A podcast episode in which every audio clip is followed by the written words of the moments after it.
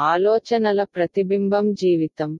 ఒక వ్యక్తి తన స్నేహితుడి దగ్గర మీరు ఇల్లు మారారా? అని అడిగాడు. అవును నేను నా పాత ఇంట్లో ఉన్నప్పుడు షేర్ మార్కెట్ గురించి నా యజమానికి చెప్పాను. ఇప్పుడు ఆ ఇంటి యజమాని స్వయంగా అదే ఇంటికి వచ్చాడు. మనం ఏదైనా వ్యాపారం చేస్తుంటే దాని యొక్క ఏ బి సి తెలుసుకోవాలి.